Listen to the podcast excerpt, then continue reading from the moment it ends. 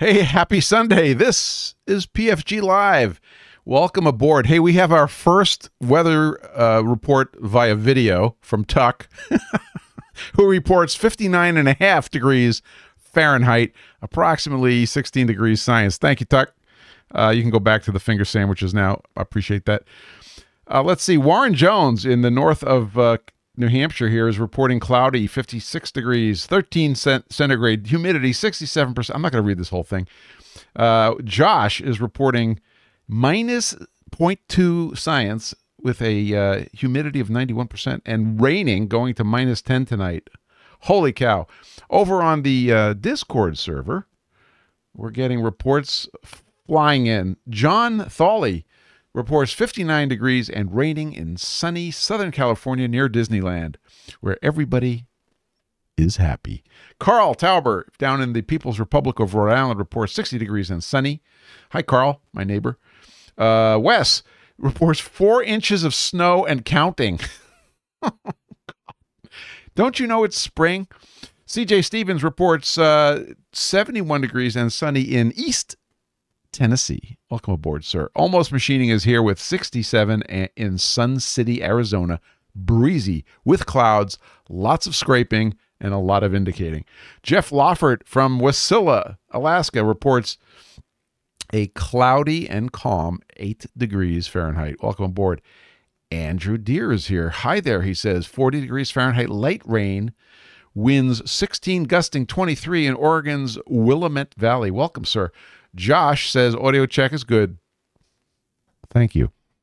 Uh, let's see. Scott M is here. 72 Fahrenheit and sunny in Peoria, Illinois. Welcome aboard. Widget Works is here. Minus 16 C in oil country, mostly cloudy in Edmonton, Alberta, in the Canuckistan. Welcome aboard. Taunus Mechanics is here with 17 Science and sunny near Frankfurt, Germany. Welcome. Um, Carl correctly asks the question How can it be spring if the snowometer is still out? You're not wrong. We will have to bring the snowometer in.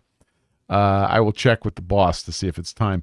Evils is reporting 19.6 science, 49.40% relative humidity at his desk. Welcome, Evils. Let's see, did we get everybody? We got Tonnis. So in the in the Discord server today, we have Tuck's Garage, Warren Jones, Evils, Widget Works, Josh, Proteum Machining. Welcome aboard, uh, Dylan. Almost Machining, Pertnier Machining, Carl Tauber, Daniel F., and Scott M. Welcome, guys. Well, hey, it's a beautiful Sunday here. I got to give my weather report. It's currently 55 degrees Fahrenheit, 73% relative humidity. Winds are out of the north at 8 miles per hour. The the Manchester, New Hampshire airport at uh, let's see 1853 Zulu is reporting winds 340 at 14 gusting 20 knots a little windy 10 mile visibility broken clouds at 2900 feet temperature 13 dew point 07 altimeter 3011 remarks? Unimportant. So uh, flat lapper sir Hey, thanks for checking in with me on email. We will continue the conversation. I promise. Flatlapper checks in from northern Illinois, 64 sunny with 23 mile per hour winds. It's a little windy around town. Pretty cool. And uh, I did get a message from uh, from Robin Renzetti who said he might be late. It's okay, Robin. We'll allow it. Uh, Robert Simpson has checked in 57 Fahrenheit, partly cloudy, near Detroit, but he's not saying where. Well, welcome. Yeah, beautiful day here. We needed it. So you know it's a change of season. when when your wife says it's okay to take down the the lighted snowflakes hanging in the front of the house. so so this morning we took down the snowflakes and uh now I know spring is here. So that's that's good. Um yeah, lots of stuff going on. If you if you watched uh, recently you know i started this i started this thing which i'm calling quick chips which are basically short videos. So i've done some long form videos you know hour hour and a half pretty long uh, and they needed it and and people enjoyed it. But what was happening was the the overhead associated with doing that is is is pretty high. Cameras and tripods and lighting and all that kind of stuff. So I said, you know, I just got to start doing some quick and easy stuff with my iPhone, which is an awesome camera. So we started doing that. And my goal is sub 10 minute videos following along on a project. So we currently have two projects going on. One of them is um, a square, and one of them is a sign plate. Now, both of these are signed uh, maker. How do you say it? Uh, made by artisans and and signed. Could have been students. Couldn't have been a machinist in a shop. It could have been a toolmaker. That that's the interesting thing. We have no idea. But I decided that we're gonna we're gonna grind in these tools and bring you guys along. And this the the um, the response has been tremendous. And I've been having a lot of fun because I can sneak down to the shop. I could do a little bit of work. I could make a quick video, pop it up, and and march the project along. So we're going to talk today about one of those projects, um, which is coming in for a landing pretty soon. Uh, and I wanted I want more feedback from you guys about how you like the format of Quick Chips because I've been enjoying it. I will tell you something. Uh, I was part of my requirements for Quick Chips was to be able to edit it on my phone. So at least one of the videos you've seen in the Quick Chip series was shot on my phone, edited on my phone, and posted from my phone, which and it came out really well. But the software I was using, which was um, Adobe Premiere Rush, it's called, I've given up on it. Um, it's not compatible with anything. You can't transfer files with anything. It's terrible. So I use Premiere Pro, Adobe Premiere Pro. I love it. And it's not that much more effort to to go upstairs to the office and do a proper editing job. So that's that's the new thing. So if you've seen the if you've seen if you've seen the closing bumper on the last few videos, you know that that was done in Premiere Pro. Uh, let's see. Somebody just checked in. Carl says, I like the format and I prefer the quick clips to reels on Instagram. I don't like reels and I don't like shorts on YouTube. Um, I, I literally skip over shorts. I don't want to look at shorts. So I, I'm not going to make shorts and I'm not going to make. Um, I, I might automatically make reels sometimes if you post a short video, but basically, I kind of like how we're doing it. And I, I, like using YouTube for that. Anyway, moving on. Welcome, Thomas Hardy, who checked in on uh, on Discord. Uh, no dance challenges. You can't dance in the shop. It's it's against the oh shit regulations. Um, so we won't be doing that. Uh, so uh, that's quick chips. So that's been going really well. I've been having a lot of fun with it, and we'll we will continue to do that. A little bit of bad news. Um, I'm speaking to you on a, a Heil microphone. Those of you who are observant might might have seen the name Heil right there. Um, yeah, Josh. Josh says, "What about the safety dance? How about the safety third dance?" Um, so I use a I use a Heil mic, and I've got a Heil sticker sitting right there. And unfortunately, we lost Bob Heil. Uh, I think last week he passed away, uh, and he made a good product and cared about audio a lot. He's got a very interesting history in the world of audio, and we will continue using his excellent products. So, 73, Bob Heil. Um, moving on. Let's see. Uh, those of you who have been watching carefully might have noticed this morning's post um, that included a new sticker. So I wanted I want to announce a new sticker in the sticker drawer, and that is this, inspired by our very own Ox Tools. It says, "Every gauge block starts on a saw." so this was a quote from uh, from Ox Tools uh, when he was on the PFG Live a few weeks ago, and I just got inspired. So this sticker is now in in stock, and uh, if you want one, we'll figure out how to get one. Warren Jones says quick chips are good. Thank you, Warren. That's a detailed analysis if I ever saw one. Um, yeah, Carl. Carl says it's easier to find old content on YouTube than Instagram. Absolutely, incontrovertibly so. In fact, when we did the big switch, you know, we've been doing PFG Live since before we were using YouTube. We were using Instagram. In fact, uh, my first interview with Robin Renzetti was on Instagram Live. And getting extracting those videos from from Instagram was a science project, uh, but we did, and we didn't capture hundred percent of the old videos, but certainly all the good ones are up on the YouTube. Um, and I, yes, I like it way way much better. So new sticker. Uh, we also got in the uh, the stickers from WidgetWorks, uh, or I should say, uh, from WidgetWorks Design, and those are in stock. So two new stickers. You'll see those kicking around, um, and keep an eye out for that. So the sign plate. I've been working on the sign plate, and uh, there are some parts of it that are that are easy and simple, and there are some parts of it that are hard. And um, it wasn't in the best shape. Let's see if I can show you a picture of it. it it's it's actually in our um, in our thumbnail. You can see the sign plate uh, sitting right there.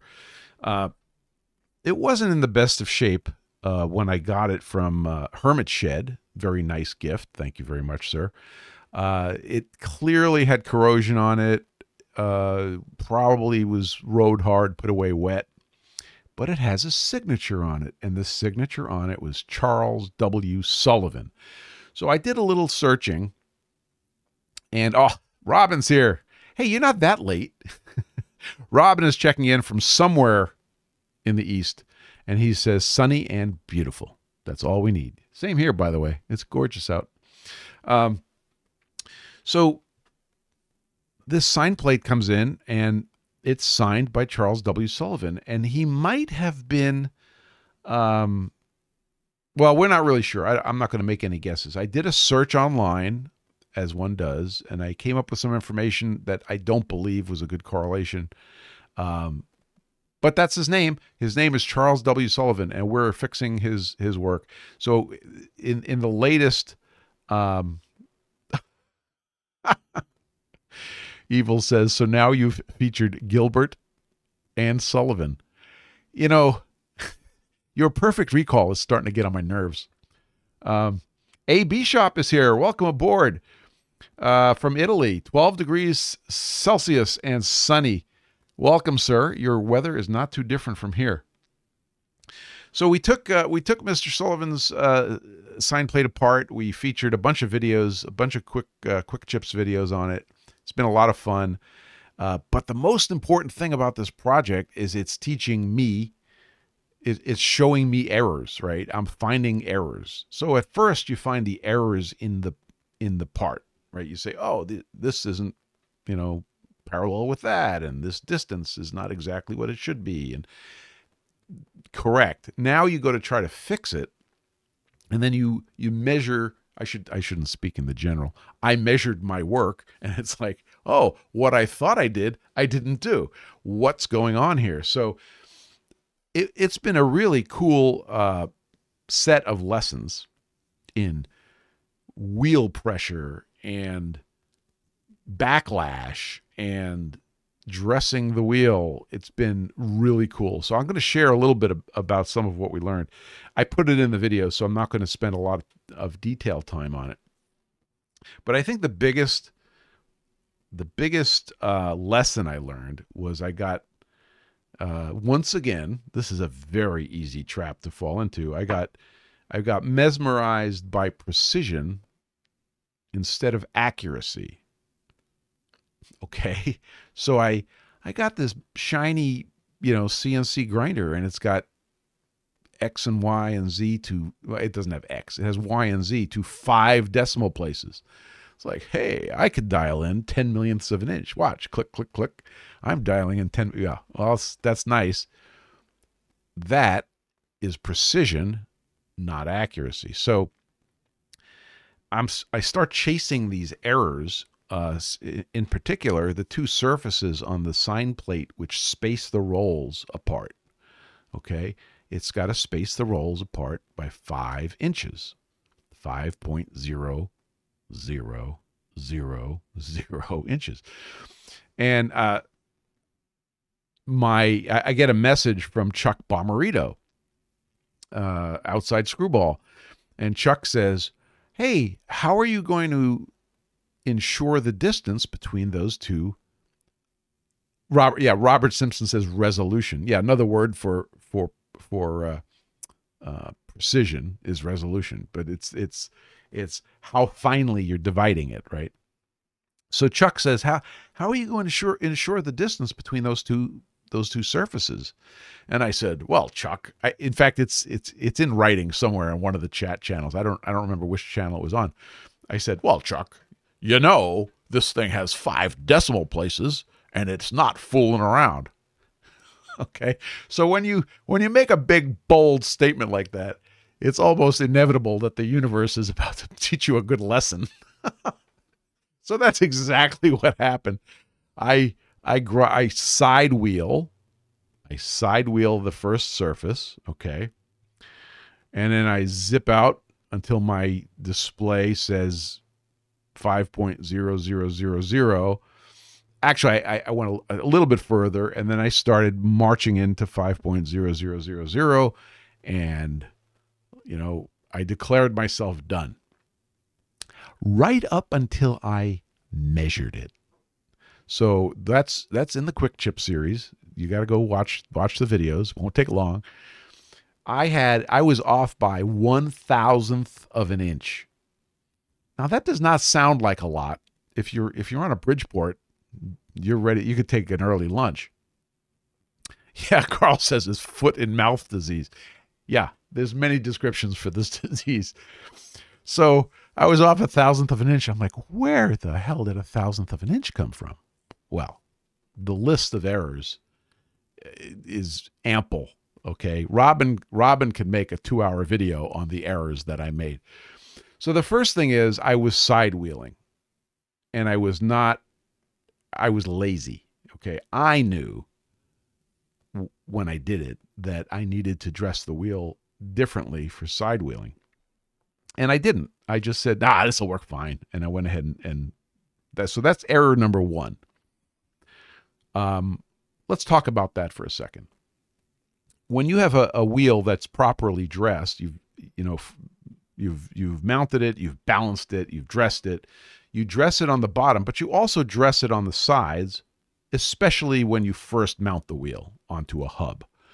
You might not, you know, if you're just doing uh, simple surface grinding, you might not dress it on the sides again, but certainly when you start, you dress it on the sides. And then you balance it Yes, Robin, I hear you. You balance it using any method you want. and then you go to town. Well, if you try to, instead of using the bottom of the wheel, if you try to side wheel, in other words, you're using the side of the wheel as I was doing, it is not it is not the best configuration to to grind to side wheel on the surface grinder with a flat un unotherwise dressed wheel. See a an excellent video by Steve Barton. Uh, oh, I wish I remember the title of it. I don't remember the title of it, but it's something about side wheeling and pr- setting up for side wheeling. And he teaches you how to dress the wheel for side wheeling, and it, it involves relieving the wheel except for a little rim at the periphery. And if you think about it, what it does is it it puts all the pressure on that periphery, on that small land. If you don't dress the wheel, the the pressure that you're putting on the work is spread out over a large area. So now to get it to cut, you have to put more tool pressure on the on the wheel and and you're going to essentially bend the wheel and you're going to get a lousy finish, etc., etc., etc. So that was the first error, okay? The the nature of that is to leave too much material, right?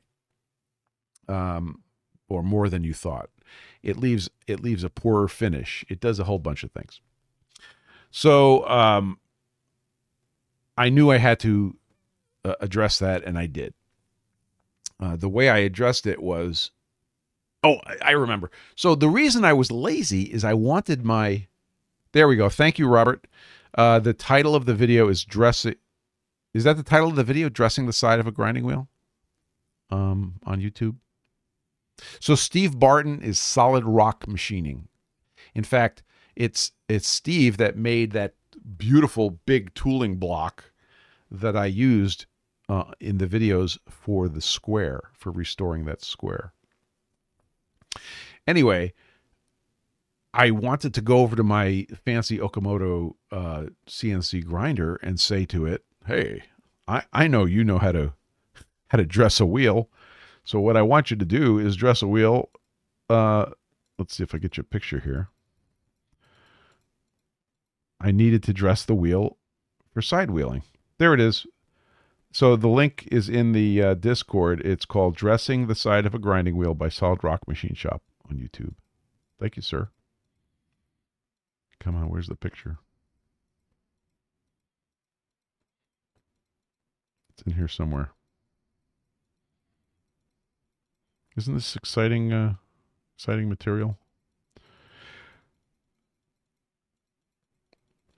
All right, I'm not finding it too quick, so we'll just have to talk about it. So the Okamoto is capable of of grinding a form onto the wheel and then using that for form grinding. In fact, it's known as as a CNC form grinder. That's what they call it. I couldn't get it to work. I couldn't make that particular form forming. That's what their their term is. Uh, process work. It, I kept getting assist an error, and and time was ticking and I said, well, I could I could dress it manually as as Steve shows how to do in his uh, in his excellent video, and I got lazy and I just didn't. So that was error number one. Later, by the way, I find out how to do it, and I show it in the video, see video, uh, the Quick Chips video, and that solved that problem. But then after solving that problem, it still was not coming in correctly. I was still getting an error. And all of a sudden, light dawns on Marblehead, and I said, you know, I wonder if I have backlash. And this is where, you know, getting mesmerized by five decimal places on your screen is dangerous. It's like, it's still a machine, it still has backlash. But I knew that the Fanuc control and probably all CNC controls have backlash compensation. So I set up and I measured the backlash see video. And sure enough, I had, oh, Oscar's here. Oscar, welcome aboard. Nice to see you. Uh, so uh, I I had four ten thousandths of an inch of backlash. Once again, that does not sound like a lot. But remember, we had this initial error after after I was all you know full of myself, thinking I was done. We had a one thousandth of an uh, of an inch error potentially backlash could have been four tenths of that. So we're, we're kind of whittling away at it. So I went through the process of measuring the backlash in the machine and putting in a compensation value in the Fanuc control, which happened to be 122 in uh, parameter 1851 for those of you playing at home. I went ahead and I did that, and I ended up basically compensating out uh, the backlash. So now, proper wheel dress, check. Compensated out the backlash, check. Um, and then I went ahead and and created the the final video, in which I, it's not perfect. I still kind of fumbled a little bit. In particular, my touch off for some reason my touch off seemed a little strong those of you who do surface grinding probably felt the same way. Uh, but then I went ahead and I dialed in my two ten thousandths of an inch for the final landing. This is we were right at the end there, and it came in perfectly. So the lessons learned there were proper wheel dress, not optional. Um, uh, you know, proper uh, backlash compensation, whether you're even if you're on a manual machine. If I was on a manual machine, uh, the and even on this machine, I could have set up an indicator like I did in the video where I measured my backlash. I could have set up an indicator e- even as a backup and and seen everything. So there were the lessons learned were plentiful and uh, in in retrospect quite enjoyable and I I'm glad I did it. Uh, let's see.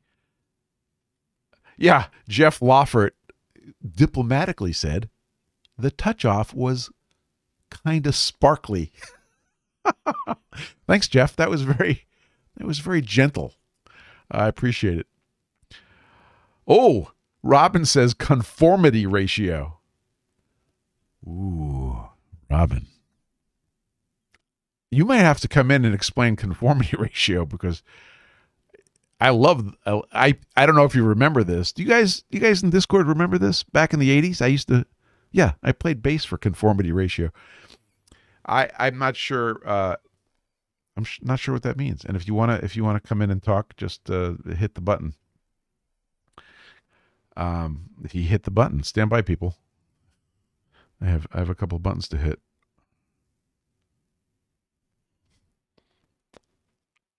Yeah, you gotta turn on your video. Unix Carbide is is reporting late on the Lower East Side, 63 degrees Fahrenheit and sunny. And for those of you who don't know what he's talking about, the Lower East Side is in Manhattan. Okay, so we got video up on you and stand by. Welcome aboard, Mr. Robin Renzetti. Uh, no audio from you. Hang on. Yeah, it's you. You're you're you're muted. I gotta un- either you unmute you or I'll unmute you. Hang on, I'll unmute you. We're I got it it. live. Yeah, there you go. I You got did it. Uh, again, I'm no expert, but conformity ratio in grinding is something that's very important to understand. Calculating a number is is kind of irrelevant. It's more getting the the idea. Um, picture a one inch diameter ID, and you put a 0.999 grinding wheel inside it, internal grinding wheel your conformity ratio is basically 100% contact on one side. As soon as you start moving sideways, you have a full 180 degree arc of contact. Similar to face grinding with a grinding wheel, you have two planes coming into engagement. Problem with that is huge amount of particles engaging simultaneously. Very hard to get a bite because this grinder's not stiff enough to make this huge number of particles engage. Another very important principle in grinding is realizing the engaged area of of grinding, meaning your depth of cut, your width of cut, all these things.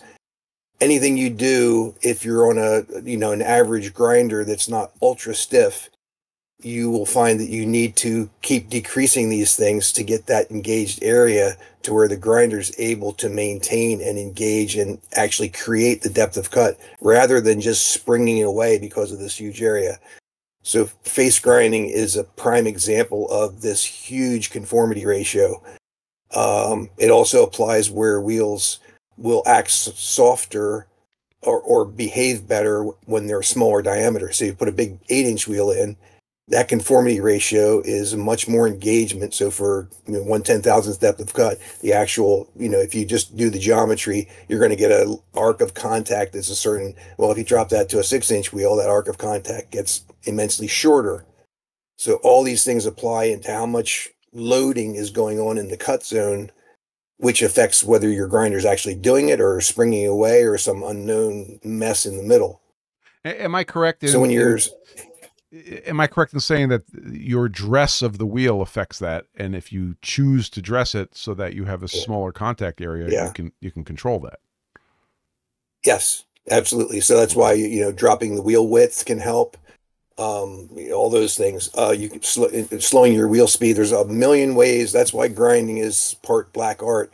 Is I have a whole listing of things of what makes your wheel behave sharper, softer, or harder, and all the effects of that. The- the- A myriad number of things that all interact. That's why it's such a mess. but getting a mental grasp of of all of those things so that when you're doing things oh, you can do all the exact same things and put in a diamond that's worn a little bit more than the other diamond and now the contact area of that diamond and its its dressing behavior throws all the other parameters out the window and you chase your tail so you have to be juggling these things in your mind of okay what's you know what's which ones have i controlled and which one's the one that you know i i suspect is the one that's actually causing me trouble Are you are you but trying to the- say on are you trying to say that grinding uh, looks deceptively simple? And it's not. Um, uh, yes, yeah. Well, just like all machining, it the, the more the more you understand the mechanics and are able to think of them simultaneously when you're doing things, it, the awareness of it, like, like none of this stuff requires calculating numbers, but it uh, um it helps you get to the point. And grinding is the worst. You know, machining with inserts that's that's child's play because there's a, this limited number of things, all very controllable, all you know. The inserts are super consistent. Where grinding is just a mess. It's just a mess, and and you have to get your head wrapped around all of the messiness and and narrow them down.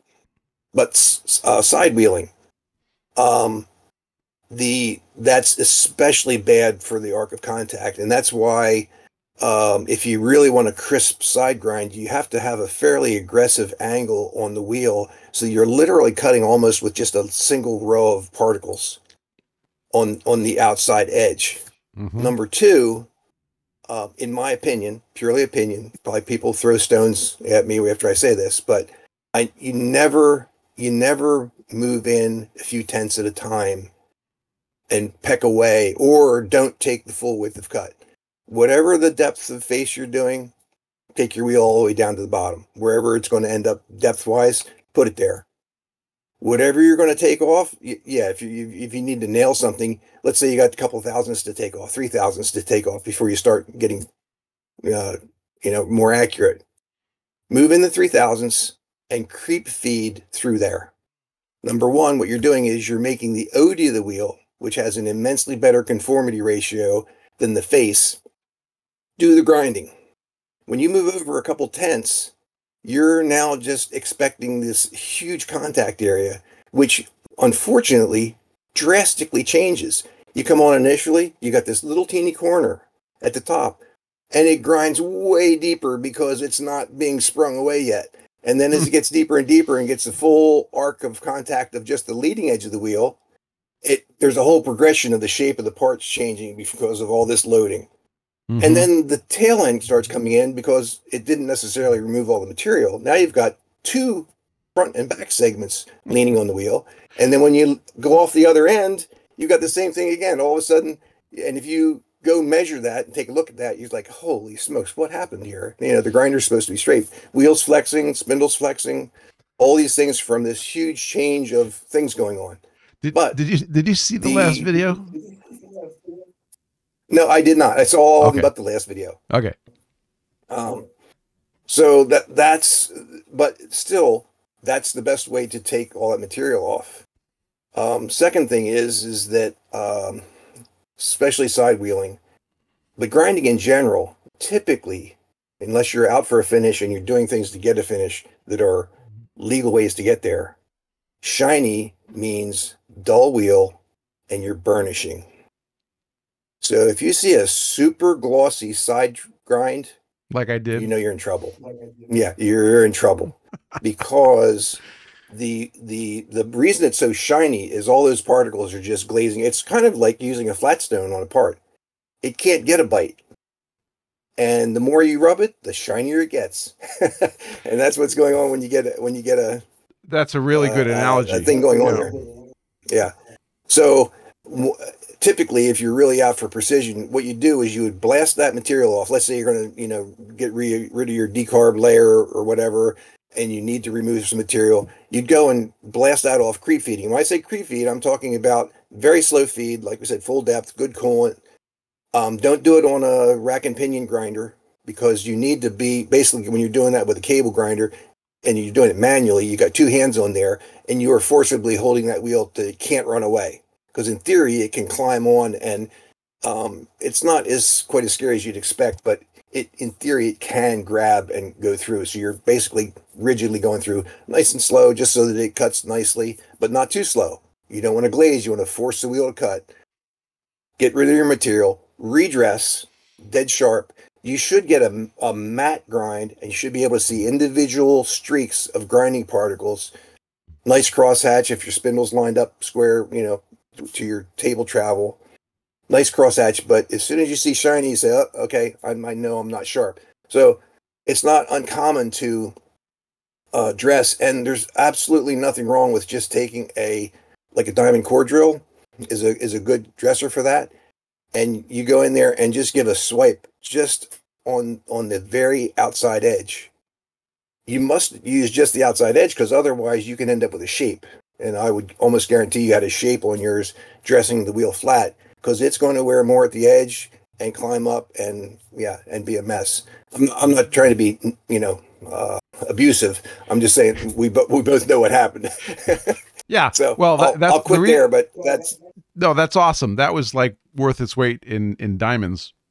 Uh, the reason I asked you if you saw the last video is uh, I, I confessed a whole bunch of that. kind of kind of like yeah, I was like, okay, we finally figured this out.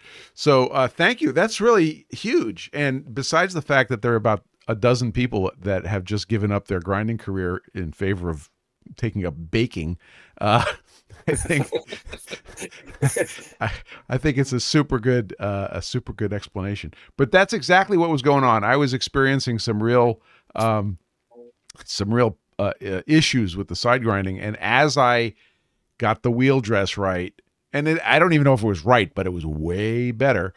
And and then I got the, you know, the other stuff right. It it all started making sense. And and the very last one of the very last shots in the last video was I started getting the the the crosshatch pattern on that surface. I was mm-hmm. like, okay, now that looks like I ground something instead of you know, you know, flame hardened it or whatever. Um, yeah. Then hey, one one other thing involved there is like let's say your grinder axis was accurate. Let's say it had linear scale feedback and all that, so that if you move five inches, it was exactly five inches. Um, you still have to be very careful there that that because you need to grind with such a almost ragged edge. Uh, now, if production grinders with a wheel that's got the right structure and everything, a lot of this stuff goes out the window. I'm talking about the home guy or the or the small shop guy with a eight inch wheel and just a generic wheel, not something that's tuned for side grinding. Um, but you, the that ragged edge is delicate, so you do need to be taking this last cut and only take a tenth off or so, just enough that you just and then so it's doing very little work, but it's stable because you do have to use it enough that it's not crumbling away and getting and getting to the point where it's stable. Once it's stable, and then go and take your move, take your other cut. Still creep feed, full depth, full cut, whatever, and all at once. Like stepping down a little bit, little bit, little bit, little bit. Um, I, some of my older grinding videos show some pretty aggressive material removal using the creep feed, full depth, whatever you know from saw material taken off a sixteenth of an inch and just wah, you know right through. Um and it, it, it, that's in my opinion that's the best way to, to do that. Now I, last thing because I, I don't want to take the whole thing but um this is extremely important in cylindrical grinding. When you cylindrical grind you say oh okay i'm going to make a cylindrical square.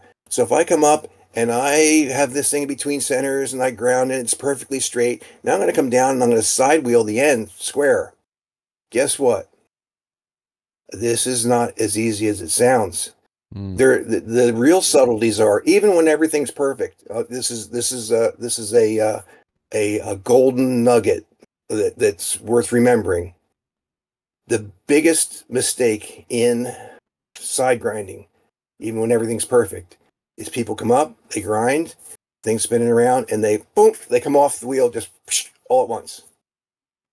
When you have an indicator that can measure in millions, you can see it. You can see the place where you jumped off the part. you can actually see the step. Because okay? the, so it's very because as as you pull it out, the tool pressure goes up and it starts cutting more. Is that what you're saying? Well, no, no, it's actually that you're you're if you don't back off gently, whatever spring and things were on there, you get a literal step. So when you grind, everything's grinding perfect. You come up and you hit it, nice grind. You're getting your crosshatch and everything. But when you pull away, literally pull away super slow, Mm. or speed the spindle the speed up of the part such that there's a, a multiple revolutions of, of as you're ramping off. So it come off that face extremely slow uh, to get very you know perfect TIR because if you measure that TIR, if you're measuring with a 50 millionths indicator, you're not going to see it. But if you're measuring with something that you can see in five, you know, five millionths, one millionth, you can actually see the phenomenon. So that's I'll, I'll quit there. well, thank you very much. That was truly awesome. I think we I think we need to do a grinding video. Uh, just talk about that stuff from beginning to end. That's sort of the advanced. I, I have two videos in mind. One is is the the basic one, which I can do because I'm basic. Uh, uh, so you bought a so you bought a surface grinder. That's that's the name of the video. But then I think once once you get down the road, I you you need to teach all this stuff and and get it uh, recorded for posterity. Thank you very much, Robin. You're awesome. You're welcome. You can go have some more finger sandwiches in the Discord. See ya. That was, was that cool or what? Thank you, Robin. I appreciate it. Uh, let's see. Uh, Almost Machining says not easy or trivial. The wheel relieves its load and returns when all orders. So absolutely true. Pra- Practical Renaissance says, "Oh hey, former baker here. Are you? And and now what do you think about grinding? Uh, awesome. Okay, that was that was more than I expected, and it's fantastic. Yeah, that was the experience. It's like finally, you know, knocking down these pegs. And when I finished that thing, by the way, do I think I got it perfect? I think I got it perfect by accident in some respects, but um, I'm glad I landed the airplane, and that's the video that Robin's going to be watching later as he as he finishes his finger sandwiches. Um, so talk about accuracy versus precision. I have to show you this. Uh, I have to show you this this picture that I took this morning. It's a screenshot off my phone. Um, I I use and I, do a lot of stuff with GPS.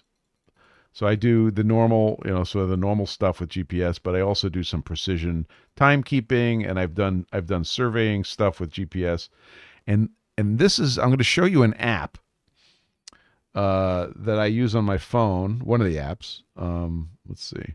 Yeah, there it is.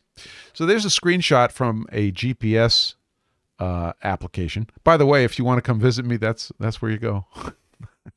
uh, but the funny part about this, uh, what's the? Well, let me ask you, dear audience, what do you think the funniest part about this is? Let's count the decimal places. One, two, three, four, five, six. Six decimal places of degrees north and degrees west. The funnier part is when you're looking at the app on the phone, these digits are not changing. They're not flipping around. There's no noise in the in the number. So this is what we call very high precision, very low accuracy.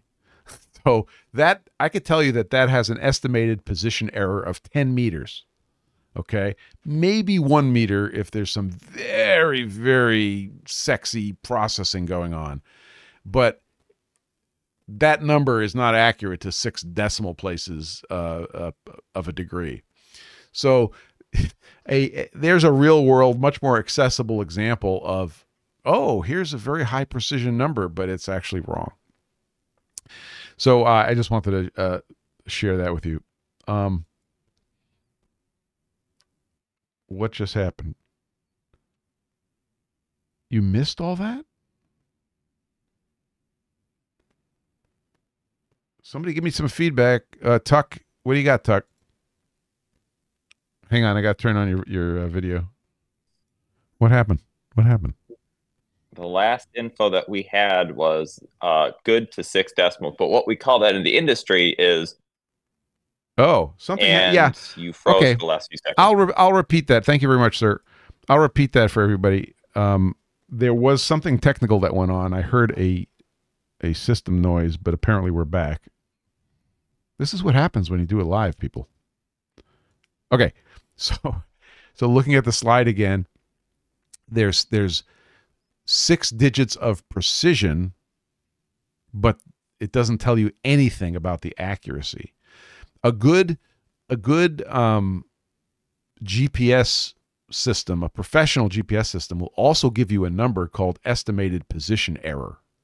An estimated position error tells you, based on everything I can tell, sir, this this is the number, and it's good to this error. And that error typically is between 10 meters for a run of the mill, um, a run of the mill uh, GPS uh, to maybe one meter if it's doing some really cool processing. And some of the phones are capable of getting data over Wi Fi and doing some uh, uh, accelerometer stuff. But yeah, PDOP, exactly, Carl, uh, which is uh, position dilution of precision. How did, did I get it right? So, uh, same thing, you know, I buy this grinder. It's got 27 million decimal places, and I think I'm, you know, hot stuff. Yeah, no, not so much. Okay, moving on. uh, let's see. We talked about most of my list here, I think. Um, oh, so uh, we're we're fixing to get ready to uh, do the next project, and I showed I showed some uh, hockey pucks on Instagram uh, of 52 100 steel.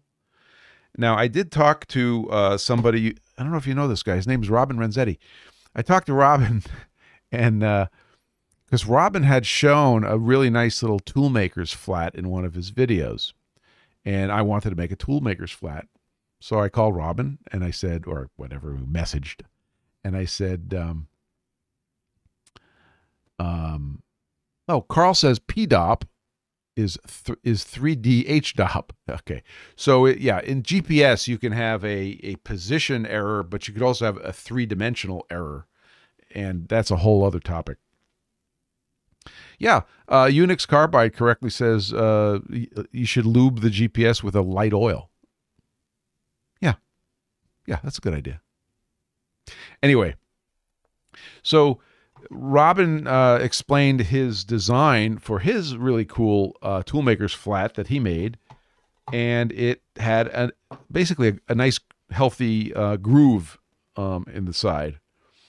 So I said, you know what? That's as good a design. Come on, focus, focus, focus. There we go. That's that's a good design. So we're going to go with that. I'm going to put that in on the lathe, and then we're going to do some heat treating. So heat treating is very interesting. Um, I did some research, and there's an old uh, NBS article. So for you youngins, and I'm looking at you, Tuck, the National Bureau of Standards, the NBS, turned into the NIST, the National Institute of Standards and Technology.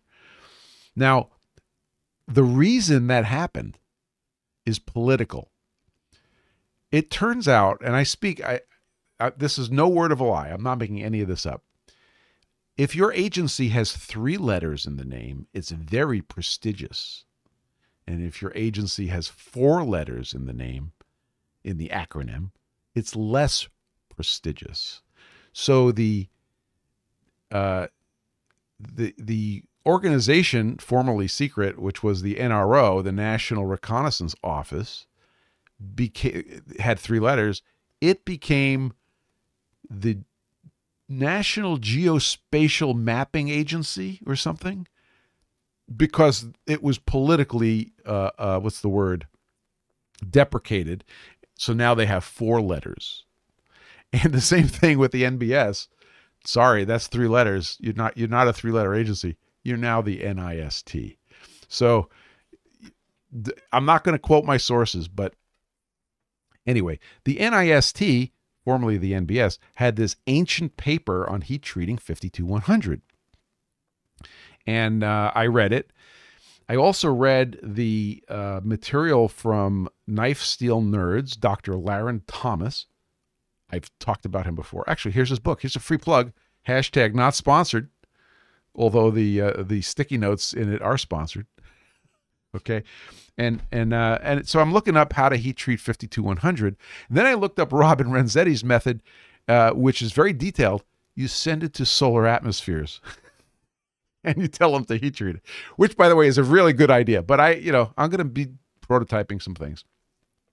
And it turns out that uh, I, I derived a recipe from the NBS article, not doing 100% of what they're doing, but you know the important bits. And it's going to be for you for you heat treating nerds, 1550 degrees Fahrenheit. Uh, quench in the fast quenching oil, and uh, then we're going to cryo. Um, and what the NBS didn't do is they didn't do liquid nitrogen cryo. They did something else. I haven't figured it out yet because uh, dry ice is about minus 150. No, minus 100 and something. Liquid nitrogen is minus 300 and something. These are Fahrenheit numbers. They were talking about minus 140. And if anybody knows what minus 140 sounds like, I would I would like to hear about it. But I don't think there's going to be any harm in cryoing colder.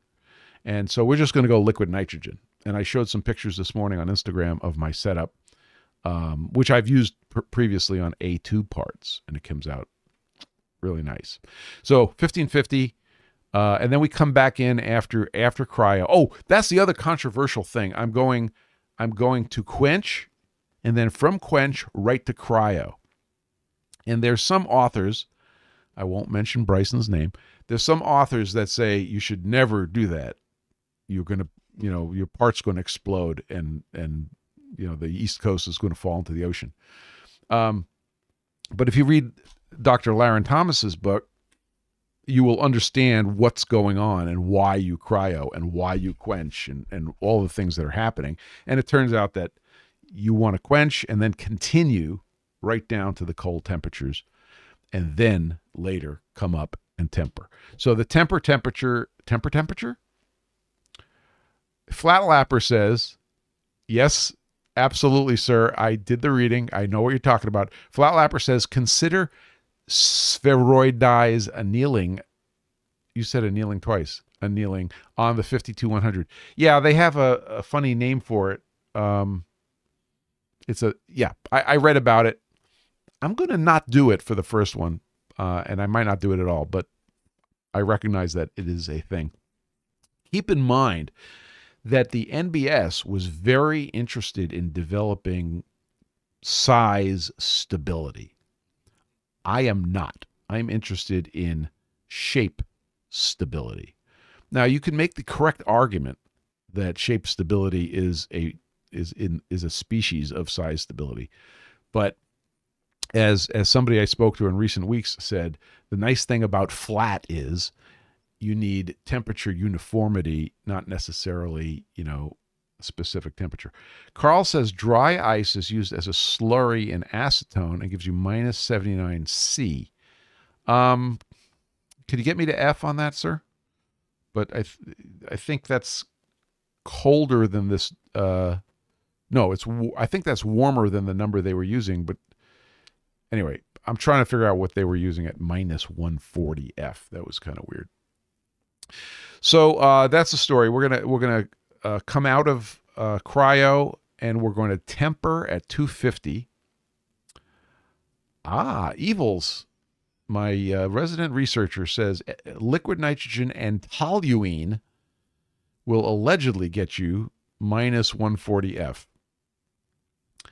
That's oh uh, nine, minus 95 C. okay. Um, interesting. So maybe that's what they were doing.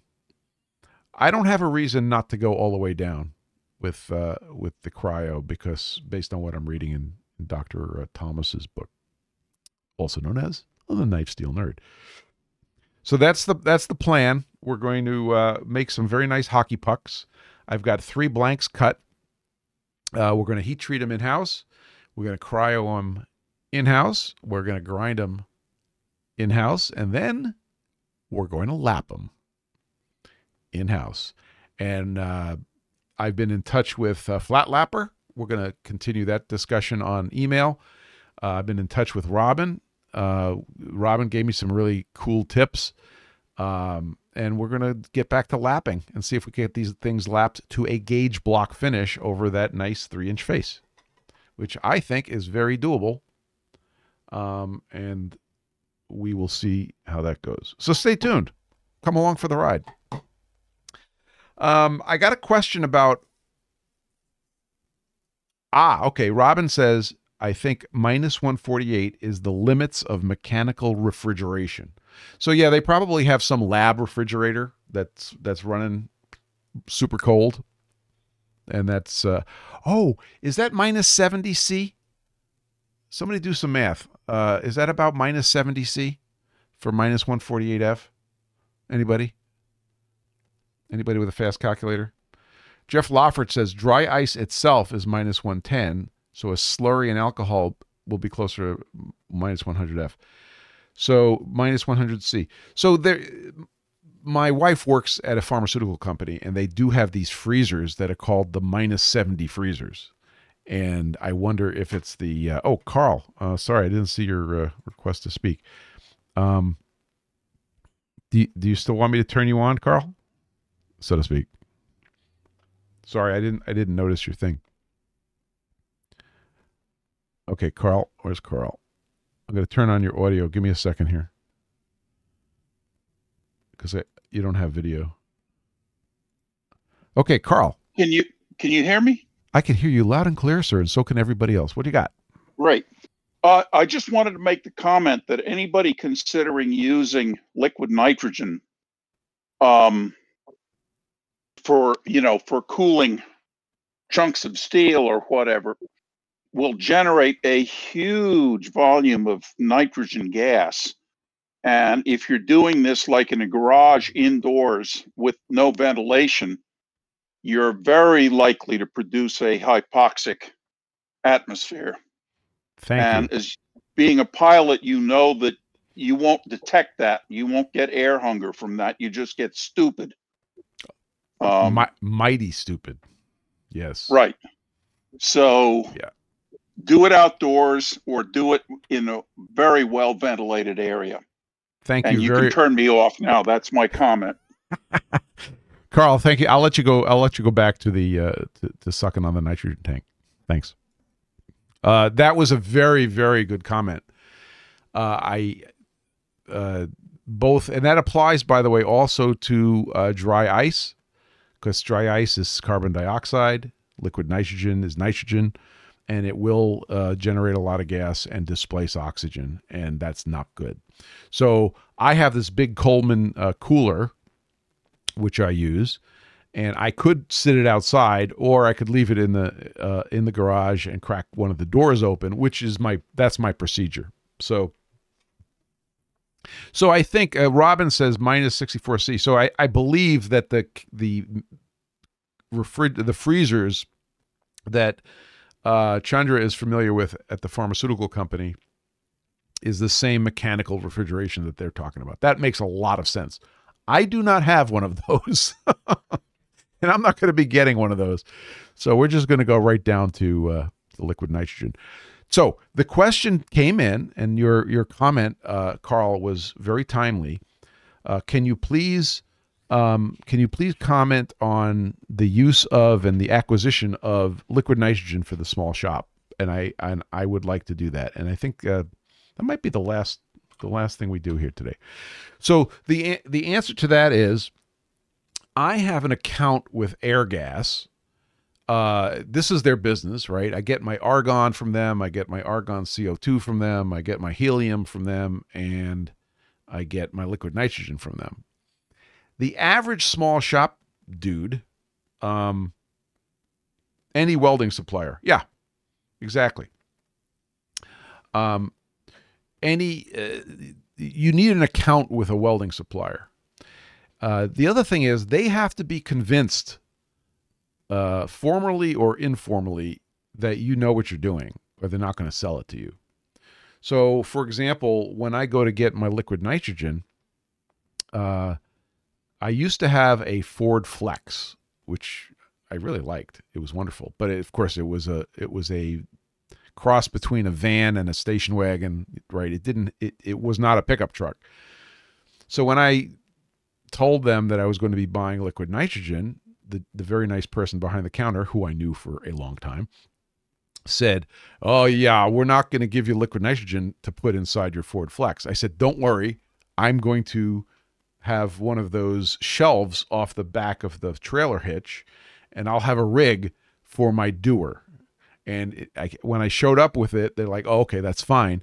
And that was good. But they are going to be very concerned about how you are going to transport it. And if they are not convinced that you know what you're doing, you're not getting it.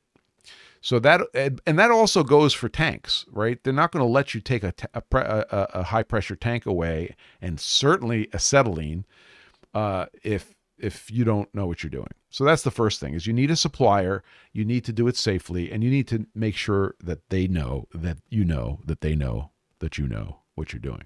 Okay. Um, then there's the safety aspect. Okay you need you need full face mask you need gloves you need a way to handle the stuff that you know what you're doing because you will get frostbite in a hurry um, if you if you, the, the, wrong parts of your body go into the liquid nitrogen um,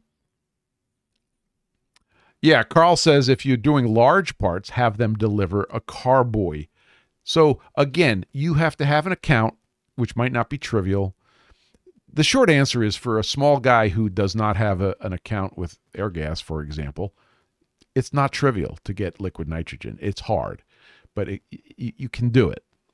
Um, uh, uh, brief splashes of liquid nitrogen on your skin are not the problem, okay? Because they will they will form a, a, a, ba- a, vapor barrier before they do any damage. But if you dunk something into the liquid nitrogen, it's not good. Um, Carl says less expensive than you might expect. So I pay about $75 for 10 liters at a time of liquid nitrogen. I don't know if you consider that expensive or not expensive. It lasts quite a while. So if you're if you're um, cryoing small stuff, uh, that could be a one month or two month supply. So it's not that bad. Um, Robert Simpson says apparently Subarus are okay for tank transport and bottles. If the person selling you your stuff has a sense of humor, maybe, but be careful. Uh, Martempering, yes. So uh, I don't want to dive into this right now, Robin, but yes, Martempering is, I believe, the name of that process I mentioned before, where uh, I think I did that in the Discord server, where they come down to 300 degrees in a salt bath and they hold it, and then they they go down further. But anyway, yes, Martempering is a thing. Um, Widget Work says I showed up with a motorcycle with a backpack to get a five pound CO2 cylinder refilled, and they were a little hesitant to let me take it away. That's really funny. Uh, boy, you were outside; it wasn't enclosed or anything, so I I I'd let you go. Um, so I don't have any easy answers for liquid nitrogen for the small shop. I'm I have the privilege of, of having a big account with Airgas. Believe me, they like me. All of your PFG stones, pfgstones.com, uh, all your PFG stones come from uh, from Norton via Airgas. So we have a you know a negotiated rate, and we have a, a volume, and so when I go in there for gas, it's I get I get the good stuff. Um, Zawada Custom Knives said the more liquid nitrogen you buy, the uh, cheaper there it is. I fill a 20 liter dewar, 85 bucks in northern Michigan. Yes, I can get a bigger dewar and pay less. You're paying mostly for the op- for the operation of filling it, for sure. So, um, but uh, that's how I dipped my toe in the water, so to speak uh, was with a 10 liter dewar. I think we answered that question sufficiently. If not, we made it confusing enough to be amusing. Um, I think we did it. Uh, you guys are awesome. Thanks for being there. Stick around for more um, more uh, quick chips on the YouTube uh, as the projects move along. It's kind of fun. It's easy to do, and I'll I'll continue doing that. We have a couple of videos in the pipeline that'll be full length um, high production videos, so they're a little more work, and uh, we'll get that done. Uh, if you're on the Discord server, stick around. We'll be in the after party roundtable. Uh, if you're interested in getting yourself some PFG stones, head over to pfgstones.com and the rest will be uh, uh, self-explanatory.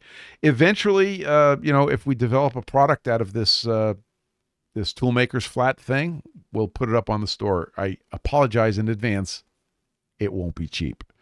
Um, so that's all I got. CJ Stevens says, everybody have a great week. Hit that like and subscribe button before you go. Thank you. CJ is my uh, my master of the like and subscribe button. Flatlapper says, thanks. You're welcome, Flatlapper. Thanks for being here. And we will continue our conversation um, on the emails. Uh, Robin says the liquid nitrogen is cheaper than the $450 minimum solar charges for vacuum hardened deep freeze and vacuum temp, but they can do it.